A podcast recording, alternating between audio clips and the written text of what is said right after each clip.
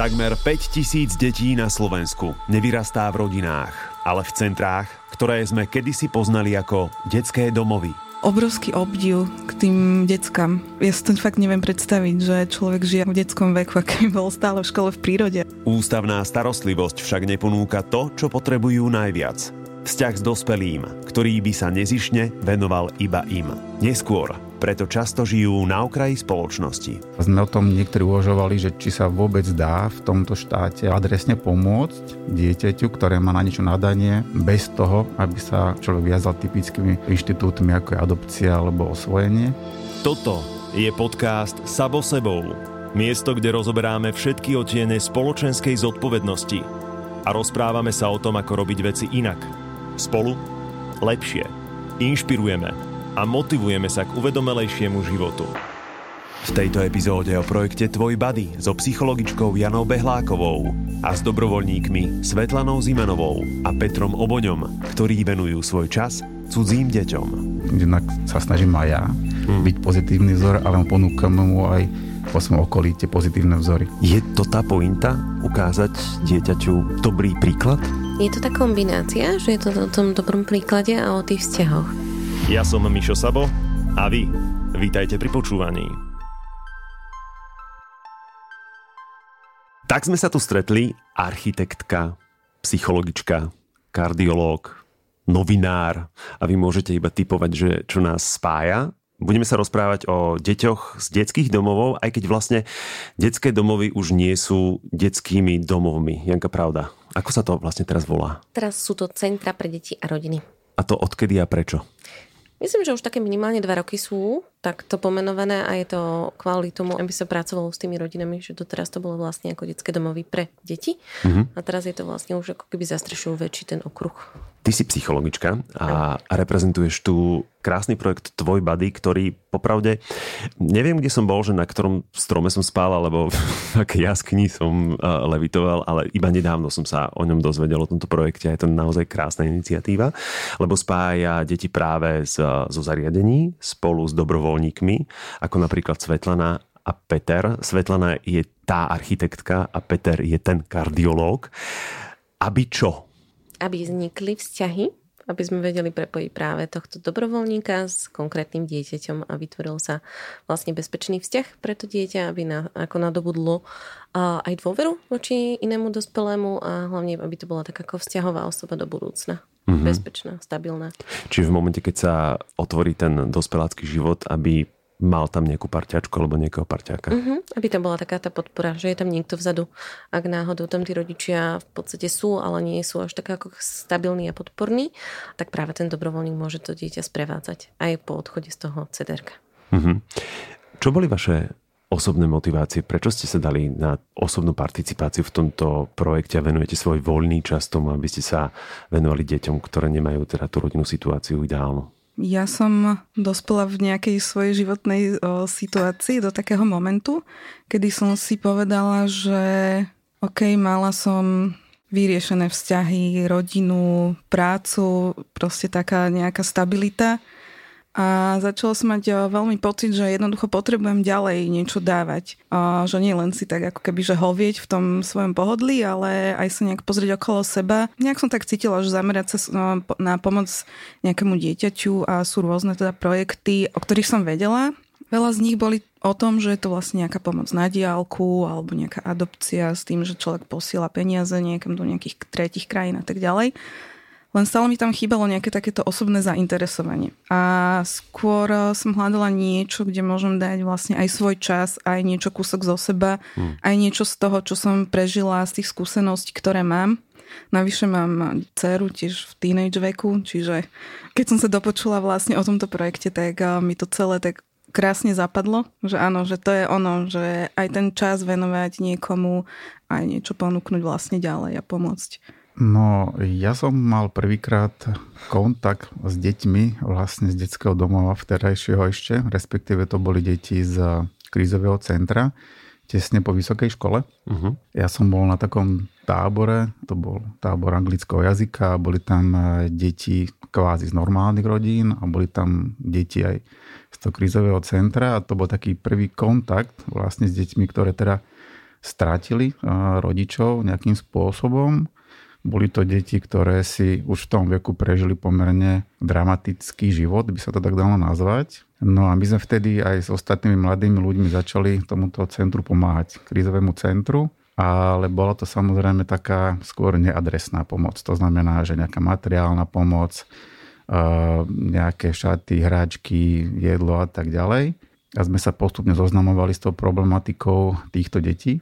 Bolo nám jasné, že tie deti naozaj potrebujú pomerne intenzívnu pomoc a nielen v tom detskom veku, ale aj ďalej. A bolo nám tiež jasné, že tú pomoc, ktorú my dávame, im v zásade v tom rozvoji, v tom štarate do života až tak nepomôže tá materiálna pomoc. To znamená, že nebola tam adresná pomoc. Potom sa to nejak teda skončilo, každý sme sa rozleteli do sveta, začali pracovať a, a sme o tom niektorí uvažovali, že či sa vôbec dá v tomto štáte alebo v okolí adresne pomôcť dieťaťu, ktoré má na niečo nadanie, bez toho, aby sa človek viazal takými tými typickými inštitútmi, ako je adopcia alebo, alebo osvojenie. No a ničoho nič sa zrazu objavil projekt Buddy, ktorý náhodou som si prečítal pri nákupoch niekde v nejakom obchode. Nakontaktoval som sa a zistil som, že to je presne ono. To je presne ono, to znamená adresná pomoc vytipovaných dvoch ľudí, ktorá je dlhodobá a ktorá naozaj môže tomu človeku zmeniť v podstate život. Hmm. Ono to možno niekedy znie ako kliše, keď sa povie, že to najlepšie a to najviac, čo môžeš inému človeku dať, je svoj čas. V tomto prípade to ale platí. Čomu sa vy v tom svojom kontakte najčastejšie venujete? No, tým, že nás zastihla teraz táto situácia uh, s, so všetkými obmedzeniami, ja som vlastne začala sa zapájať do programu v januári 2020, čiže my sme si také slobodné fungovanie užili možno tak dva mesiace. Hmm tom, na tom úplnom začiatku, takže kedy sme sa úplne že oťukávali a bolo to ešte také akože veľmi neisté celé a sme tej plné otázok a takého zisťovania, čiže my sme mali začiatok taký, že v podstate už keď sme mohli nabehnúť na nejaký normálny režim už budovania dôvery a tak, tak prišla korona my sa stretávame zatiaľ veľmi nepravidelne, snažíme sa aspoň teda teraz za týždeň byť v takom väčšom kontakte, ale v podstate to viac menej o rozhovoroch, pretože my nevieme ísť veľmi že na výlet alebo na nejakú spoločnú rodinnú akciu alebo nejaké takéto väčšie akcie si vymýšľať.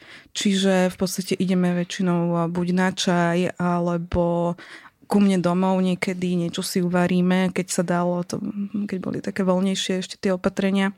Je to také v podstate veľmi jednoduché stretávanie, ale myslím si, že práve tie rozhovory sú veľmi prínosné, že len tak byť spolu. Mm-hmm.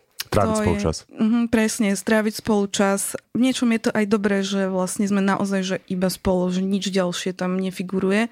Vlastne to naozaj, že o, o tom rozhovore a spoznávaní sa zatiaľ stále, aj keď už druhý. Ty máš taký inkluzívnejší vzťah so svojím badím, pretože si mi spomínal, e, že je vlastne aj pozývaný na e, spoločenské akcie a na, na stretnutia so známymi, s rodinou, teda keď sa dá. No ja som mal trošku šťastie, lebo my sme sa dali dohromady, alebo nás dalo sú dohromady pred koronou rok. Mm. To bol myslím, že jesen 2019. Takže my sme e, prešli takouto povinnou jazdou, to myslím, že bolo pol roka, kedy sme naozaj boli takto izolovaní, len ako dvaja. Pozornosť sme nerozptilovali medzi iných ľudí. Bolo to naozaj hodne tých rozhovorov, spoznávaní sa a potom, keď prišla taká nejaká tá doba, tak e, začal som pomaličky ho vťahovať do svojho sveta, svojho života, ukazovať mu ľudí, ktorí sú okolo mňa takisto a ukazovať mu veci, ktorými sa ja zaoberám. To znamená, my sme to potom rozhodili tie naše aktivity pomerne na široko. Teraz e, v lete treba, sme dokonca boli dva týždne, sme cestovali po Slovensku, stanovali sme, jazdili na koňoch, na kajakoch, bicyklovali sme turistika a tak ďalej v tých obdobiach kľudu sme sa zase veľa rozprávali. Takže okrem teda tých eh, rozhovorov, ktoré sú strašne hodne dôležité, tak mu človek ukazuje aj to, čo vlastne robí a ako svet vyzerá, to, čo sa vo svete robiť dá. Ponúka mu eh, ľudí, ktorí majú nejaký pozitívny príbeh, to znamená, sú to športovci, sú to ľudia okolo mňa, ktorí niečo dosiahli, majú nejaký životný štýl, majú nejakú morálku, ukazujú mu že aj s dobrou morálkou, ale s nejakou invenciou, s nejakou disciplínou a s nejakým cieľom sa dá veľa dosiahnuť v živote. Čiže také skôr také pozitívne vzory, jednak sa snažím aj ja hmm. byť pozitívny vzor, ale ponúkam mu aj po svojom okolí tie pozitívne vzory. Je to tá pointa? Ukázať dieťaťu dobrý príklad? Je to tá kombinácia, že je to o tom dobrom príklade a o tých vzťahoch. Že to dieťa má možnosť zažiť také tie vzťahy, ako keby zdravé vzťahy, ktoré ostávajú. To vždy hovorím cez ako príklad toho, že ak sa niekto poháda, to neznamená, že vlastne už to končí, ale že sa ten vzťah môže vlastne ako keby posunúť v niečom. Takže áno, je to mm-hmm. taká kombinácia. Koľko takýchto dobrovoľníkov má aktuálne program Tvoj Buddy? No, neviem úplne presné číslo, lebo sa stále mení, ale sme už na tej 90 Wow. A cez ňu. Takže zapájame stále, snažíme sa to ešte teraz ešte nejako ako stihnúť, kým sa to dá, aby sme ten osobný kontakt naozaj pri tom prvom stretnutí nemuseli ako keby posúvať ďalej a čakať na nejaké pol rok neskôr. Mm ten pol rok ale nespomínaš len tak pre nič za nič, pretože to výberové konanie trvá pol roka, to ma celkom tak prekvapilo, ale zároveň, keď už ideme do detailov, tak je to dôležité pre zdravie toho vzťahu. Ako prebieha výberový proces?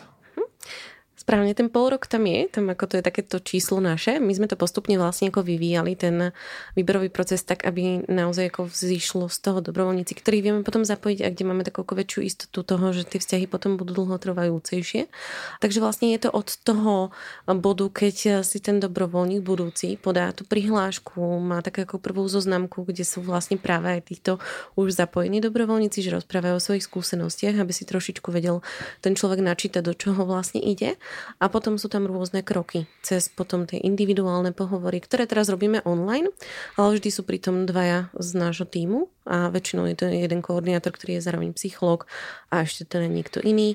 A potom to individuálne pohovore samozrejme sú tie kroky ďalšie, až po taký skupinový, potom je tam psychodiagnostika, až po úplne na konci sú také ako vstupné školenie, ktoré musí absolvovať ten dobrovoľník a až tedy sa vlastne už rozpráva s konkrétnym koordinátorom a prebieha zapájanie. Takže naozaj je to proces. To je ako keď vás príjme do korporátu. ako tých kôl je naozaj veľa a má to zmysel, ako keby ten človek, ktorý do toho chce ísť, uh, niekedy sa aj dá odradiť týmito po, ako keby jednotlivými kolami, lebo aj nie je to len o tom, že my si vyberáme, ale aj tá druhá strana si vyberá, hmm. lebo je to veľký záväzok. Svetlana, ty ako architektka, ako umelecká duša, nebolo to pre teba tak trošku strašidelné prechádzať si takýmto v úvodzovkách screeningom? Vôbec. To bolo práve naopak, pretože ono je to celé tak postavené a zorganizované, že my keď sme si spomenuli, že vlastne to trvalo pol roka, tak mi to ani neprišlo. Áno, je to niečo ako pohovor do korporátu, ale je to bez stresu a je tam plus aj takéto, že človek sa aj veľa dozvie aj o sebe, aj o tých vlastne nejakých odborných veciach a spozna veľa príjemných ľudí. Bez stresu, ja neviem, že či, keď si to predstavím, že či je to až tak bez stresu, ja by som sa bál, že napríklad zle odpoviem. Pre mňa to nebolo úplne bez stresu. Ja som si teda prešiel e, všetky tie kola, nie teda online, ale to bolo osobné. Hmm. Boli tam určité časti, ktoré ma naozaj zaskočili. Nebol som pripravený na niektoré konfrontácie v určitých situáciách, ako sa treba zachovať. Takže ma to niekedy akoby prekvapilo.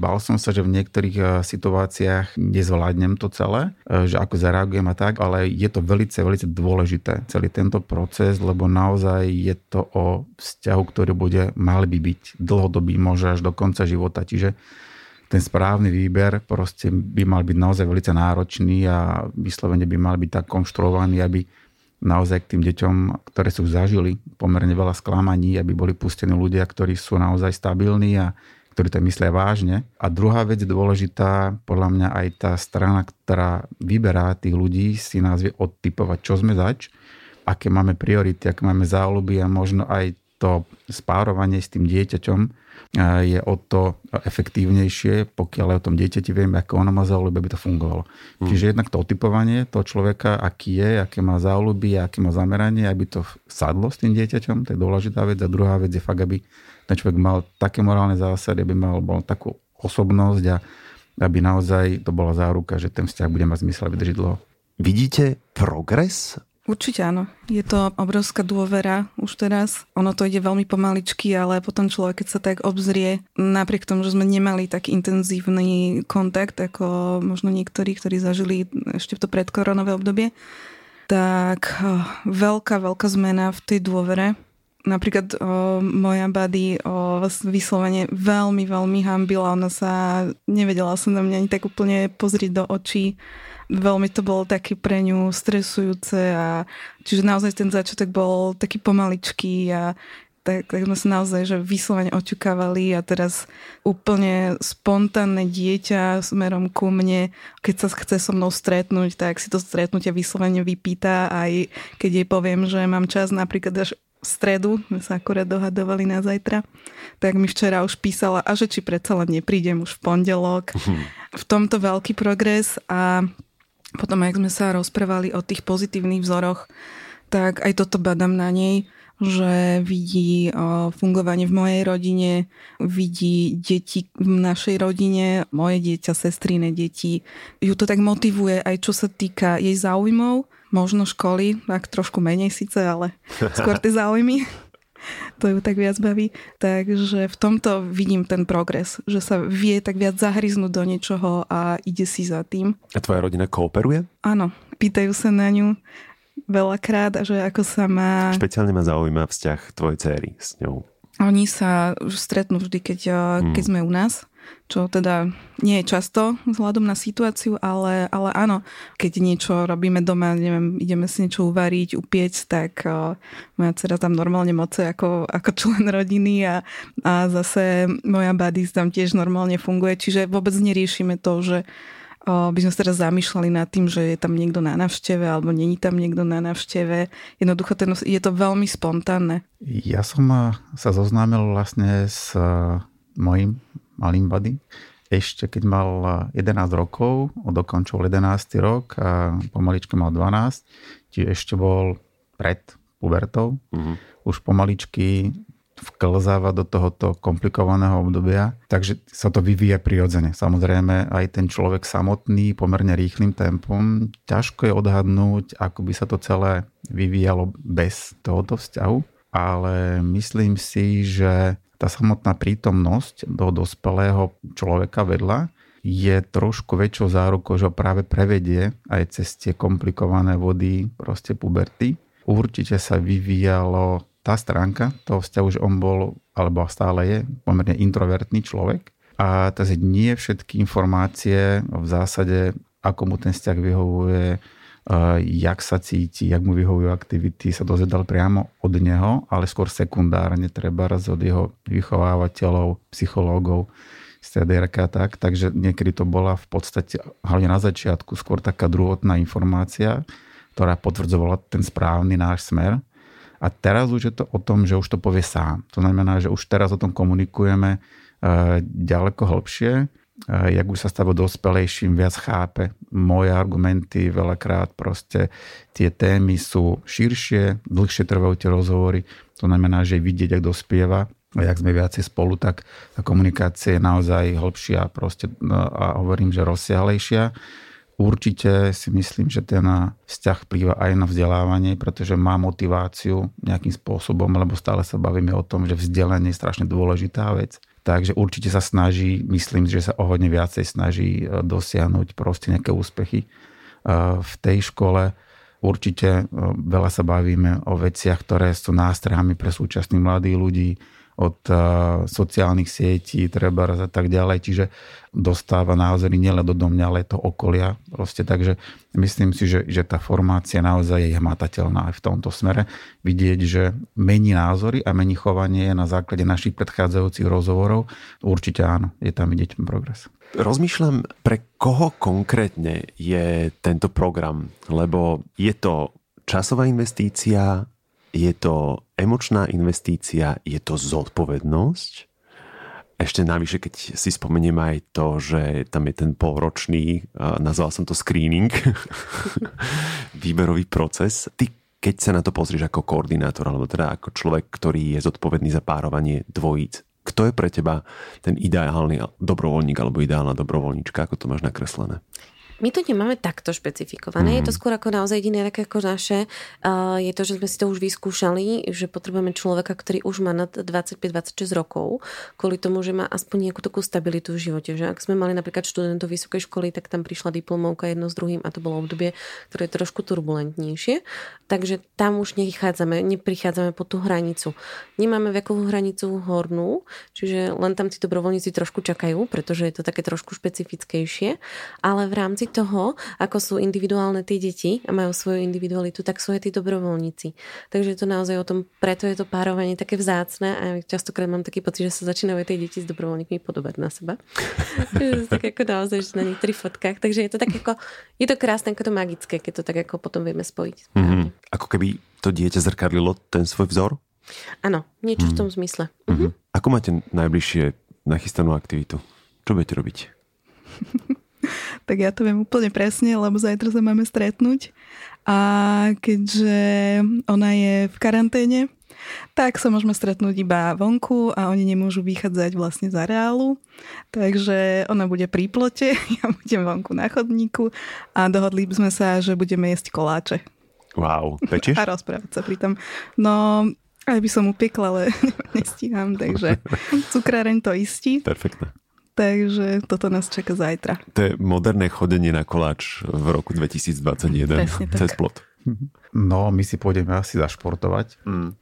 Keďže Nitra ešte e, umožňuje teda zaočkovaným nejaké športové aktivity vnútri, tak e, ideme si to pozrieť, že kde by sme teda mohli ísť asi do nejakého fitka, lebo jednak aj kvôli korone a jednak aj kvôli samotnému tomu režimu v cdr tie deti, myslím si, vo všeobecnosti majú málo pohybu a je to vidieť, že keď eh, ho človek zapája do nejakých športových aktivít, tak naozaj tá výdrž je proste taká, aby som povedal, že podpriemerná, takže sme sa zhodli a dohodli, že budeme rozvíjať teda jeho, jeho telo, jeho športové aktivity, takže pôjdeme asi do nejakého fitka.